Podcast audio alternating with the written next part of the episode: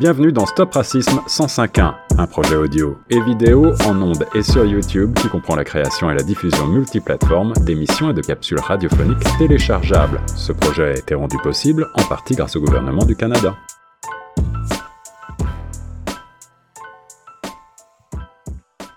Bonjour, ici Richard Atim Nielade pour Choc FM 105.1 dans l'émission Stop Racisme. Le projet est rendu possible en partie grâce au gouvernement du Canada. Aujourd'hui, je vous propose d'aborder un point d'histoire sur la contribution des personnes afrodescendantes à l'histoire du Canada. Si on vous posait la question de savoir quels sont les peuples fondateurs du Canada, la réponse serait très rapidement les Anglais ou les Français auxquels on ajoute depuis un certain temps les Autochtones. Et si on vous demandait quelles sont les figures qui ont marqué la fondation du Canada, plusieurs personnes très vite euh, penseront à Jacques Cartier, à Samuel de Champlain, à Pierre Dugas de Mons, à la compagnie de la baie d'Hudson, ce qui n'est pas mal. Mais la contribution des personnes afrodescendantes à l'histoire du Canada est peu connue de la majorité de la population canadienne. Pour plusieurs personnes, l'histoire des afrodescendants au Canada commence avec l'immigration économique des années 60.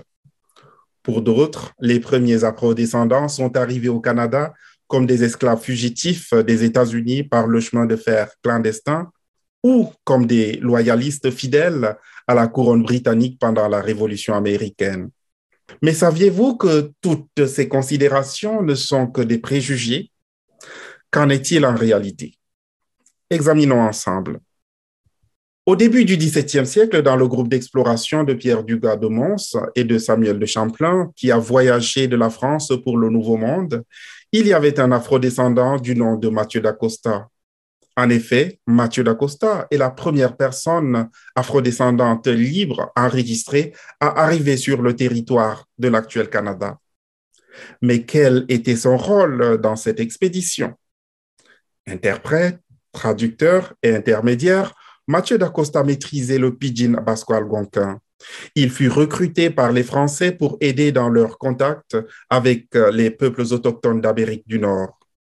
Les compétences de d'Acosta en matière de traduction et de communication ont permis de réduire le fossé culturel entre les premiers explorateurs français et les Premières Nations.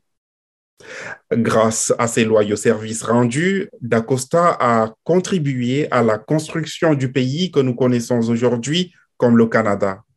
Après Mathieu D'Acosta, d'autres afrodescendants, à l'instar d'Olivier le Jeune, sont arrivés au Canada pour poser les jalons de la nouvelle nation en construction. Ainsi, l'histoire des afrodescendants au Canada est aussi ancienne que l'histoire du Canada elle-même.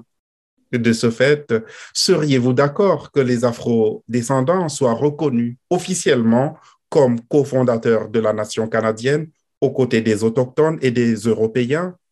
À chacun d'y répondre. Ici Richard Atimnirai Nielade pour Choc FM 105.1. Vous écoutiez Stop Racisme 105.1. Pour aller plus loin, retrouvez tous nos balados sur chocfm.ca à la page Stop Racisme et suivez-nous sur notre page YouTube chocfm 105.1. Ce projet a été rendu possible en partie grâce au gouvernement du Canada.